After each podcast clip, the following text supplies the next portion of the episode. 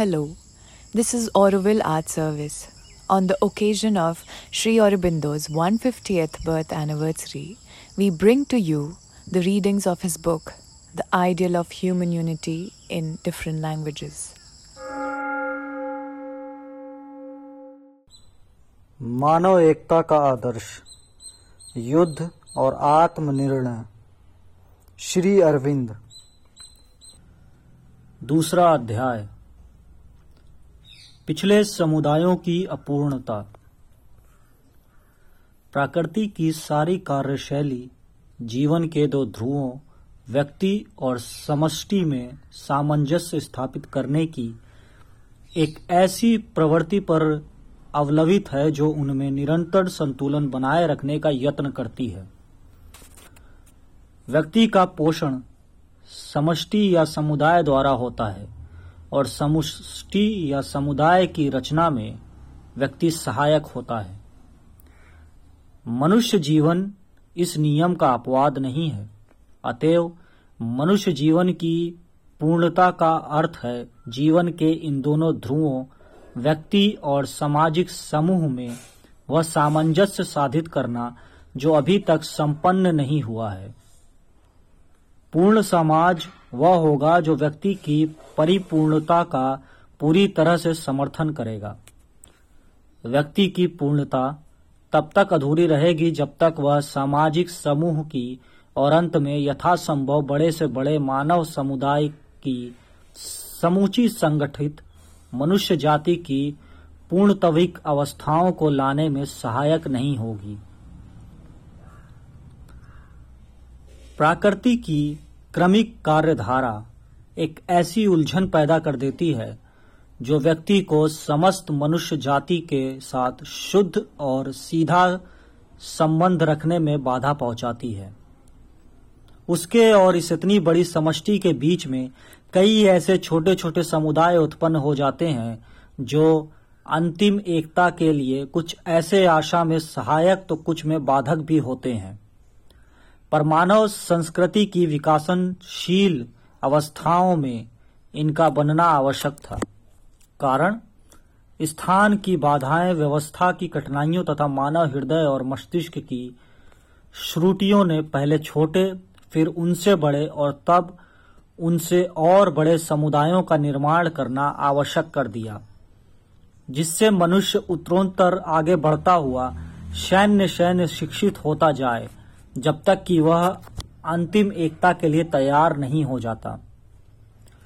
कुटुंब, समाज, वर्ष या जाति वर्ग, नगर राज्य या जातियों का समूह, राष्ट्र, साम्राज्य, ये सब इस प्रगति और अनावरत विस्तार की अनेक अवस्थाएँ हैं। यदि बड़े समुदायों का सफलतापूर्वक निर्माण होते ही उनसे छोटे समुदायों को मिटा दिया जाए तो इस क्रम में कुछ जटिलता नहीं आती। पर प्रकृति इस मार्ग का अनुसरण नहीं करती। जो आदर्श रूप वह एक बार बना चुकी है, उनको वह सर्वशा में शायद ही नष्ट करती है, या केवल उसी को नष्ट करती है जिसका अब और कोई उपयोग नहीं रह गया है। शेष को वह विविधता, समृद्धि और बहुरूप ना अपनी आवश्यकता और अभिलापों को पूरा करने के लिए सुरक्षित रखती है। वह केवल उनकी विभाजक रेखाएँ ही मिटाती है, या फिर उनके गुण धर्मों और संबंधों को इतना बदल देती है कि जिस व्यापक एकता को वह उत्पन्न कर रही है, उसमें वे बाधक न बने। अतएव, पग पग पर विभिन्न प्रकार की समस्याएँ मनुष्य जाति के सामने आती हैं। ये समस्याएँ व्यक्ति तथा तत्कालिक समुदाय और समाज के हितों में सामंजस्य बिठाने की ही नहीं होती, बल्कि छोटे समुदायों की आवश्यकता और हितों तथा इन सबको अपने अंतर्गत करने वाली बृहत समष्टि के विकास में सामंजस्य स्थापित करने की भी होती है। इतिहास ने इस कठिन कार्य के, इसकी सफलता और असफलता के कुछ एक शिक्षापूर्ण दृष्टांत हमारे लिए सुरक्षित रखे हैं।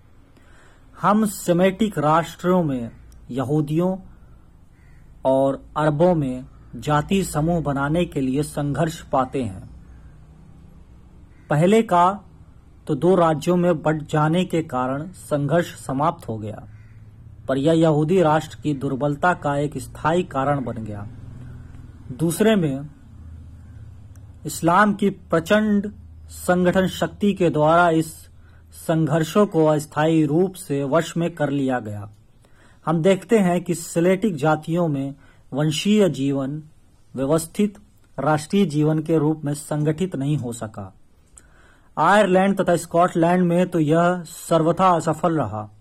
वहाँ इस असफलता से छुटकारा तभी मिला जब विदेशी शासन और संस्कृति ने वंशीय जीवन का नाश कर दिया। यह वेल्स में सबसे अंत में हो पाया। हम देखते हैं कि यूनान के इतिहास में नगर राज्य और छोटी प्रादेशिक जातियों घुल मिलकर एक ही जने में सफल नहीं हुई। किंतु रोमन इटली के विकास में प्रकृति के इस प्रकार के संघर्ष को अपूर्व सफलता मिली। उधर भारत के संपूर्ण अतीत में भी पिछले दो हज़ार या अधिक वर्षों से अत्यधिक तथा विभिन्न प्रकार के विषम तत्वों केंद्रीय विरोधी प्रवृत्ति को वश में लाने का प्रयत्न होता आया है। ये विभिन्न विभिन्न तत्व थे। किंतु कुटुंब, समाज, वंश, जाति, छोटा प्रांतिक राज्य या लोक समुदाय, भाषा पर आधारित बड़ी इकाई धार्मिक संघ और राष्ट्र के अंतर्गत राष्ट्र। सफलता के निकट कई बार पहुँच जाने पर भी यह प्रयत्न निष्फल ही रहा। संभवतः हम यह कह सकते हैं कि यहाँ प्रकृति ने अपूर्व जटिलता और प्रभावशाली समृद्धि का प्रशिक्षण किया था। उसने सारी संभावित कठिनाइयाँ एकत्रित कर ली थी, जिससे वह अधिक से अधिक वैभवपूर्ण परिणाम पर पहुँच सके।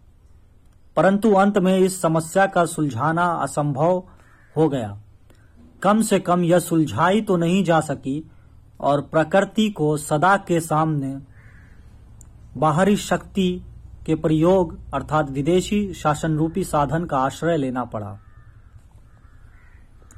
किंतु राष्ट्र चाहे काफ़ी संगठित हो भी जाए, राष्ट्र ही वह सबसे बड़ी इकाई है जिसे प्रकृति अब तक सफलतापूर्वक विकसित कर चुकी है। पूर्ण एकता सदा प्राप्त नहीं होती। यदि अन्य विरोधी तत्व न भी रहें तो भी वर्गों में कलह तो सदा ही संभव है।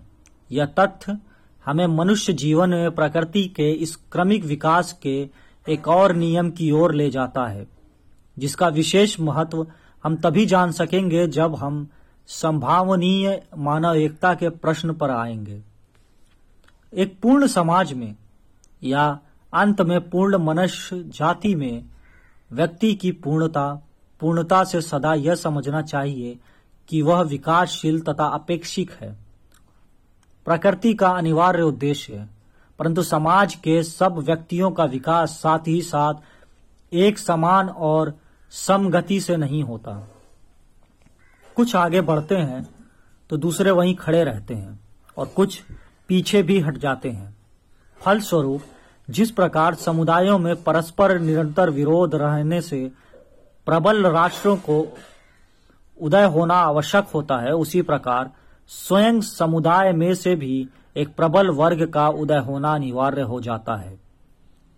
प्रबलता उसी वर्ग की रहती है जो उस आदर्श रूप को अधिकतम पूर्णता के साथ उन्नत करता है, जिसकी प्रकृति को आगे बढ़ने या पीछे हटने के लिए आवश्यकता होती है। अगर प्रकृति चरित्रिक शक्ति और बल चाहती है तो प्रबल शिष्ट वर्ग उत्पन्न हो जाता है। यदि ज्ञान और विज्ञान चाहती है तो प्रभावशाली साहित्यिक अथवा पंडित वर्ग उत्पन्न हो जाता है। यदि व्यवहार कुशलता, प्रवीणता अर्थ संग्रह और निपुण व्यवस्था की मांग हो तो प्रबल मध्य क्षेत्रीय या वैश्व वर्ग का उदय भी हो सकता है, जिसका अग्रणी साधारण तय वकील होता है। और यदि सामान्य हितों को केंद्रित न करके विस्तृत करना तथा श्रम की उचित व्यवस्था करना अभिष्ट हो तो शिल्पी वर्ग का प्रभुत्व स्थापित होना भी असंभव नहीं। पर यह स्थिति, चाहे प्रबल वर्गों की हो या प्रबल राष्ट्रों की, एक अस्थायी आवश्यकता से अधिक कभी नहीं हो सकती। क्योंकि मनुष्य जीवन में बहुतों का कुछ एक द्वारा या कुछ का बहुतों के द्वारा शोषण, प्रकृति का अंतिम उद्देश्य नहीं हो सकता।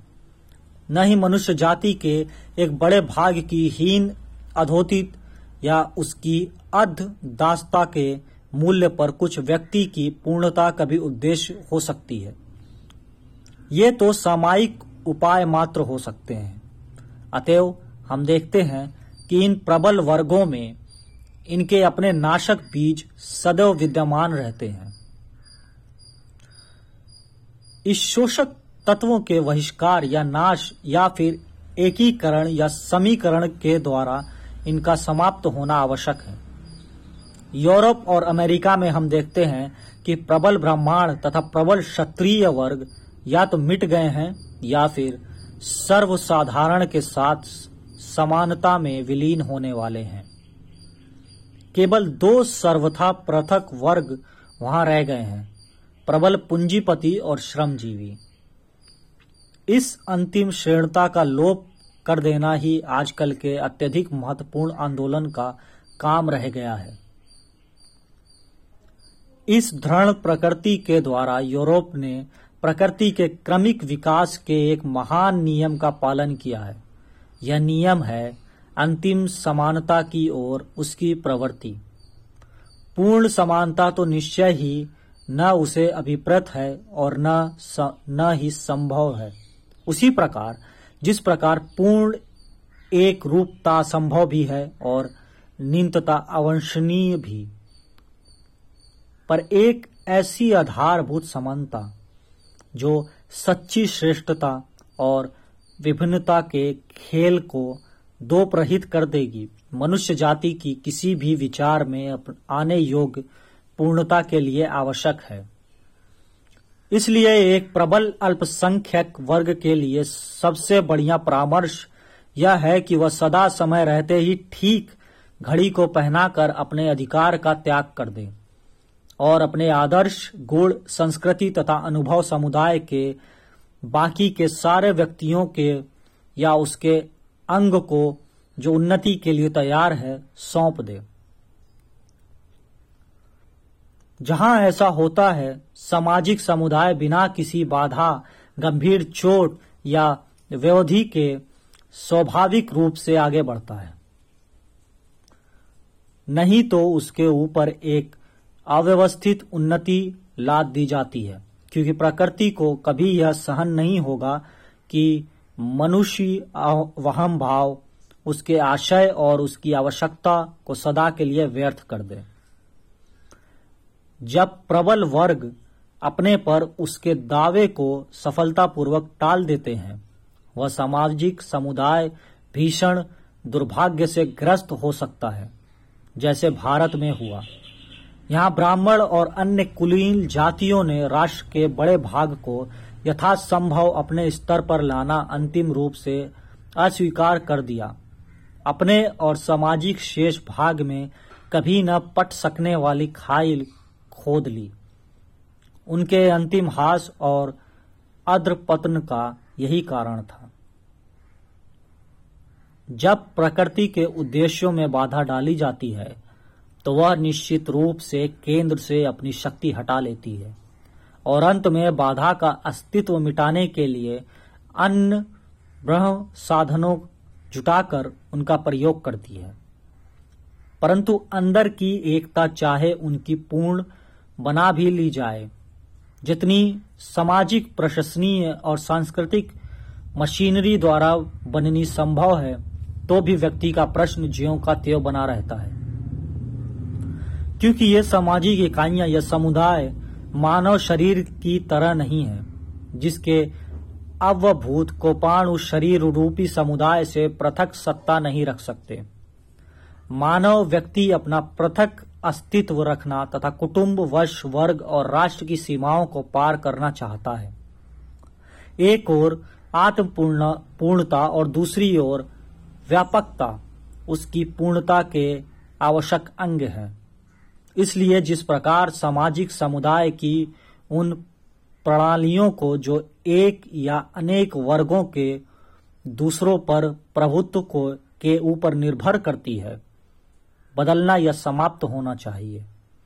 उसी प्रकार जो सामाजिक समुदाय व्यक्ति की इस पूर्णता के रास्ते में रोड़ा अटकाते हैं, तथा उसको अपने सीमित सांचे और एक संकुचित संस्कृति या वर्ग या राष्ट्र के तुच्छ हित की कठोर सीमा में बांधे रखना चाहते हैं, उन्हें भी विकासशील प्रकृति की आत्मय प्रेरणा के वशीभूत होकर अपने परिवर्तन या नाश का समय और दिन निश्चित कर लेना चाहिए।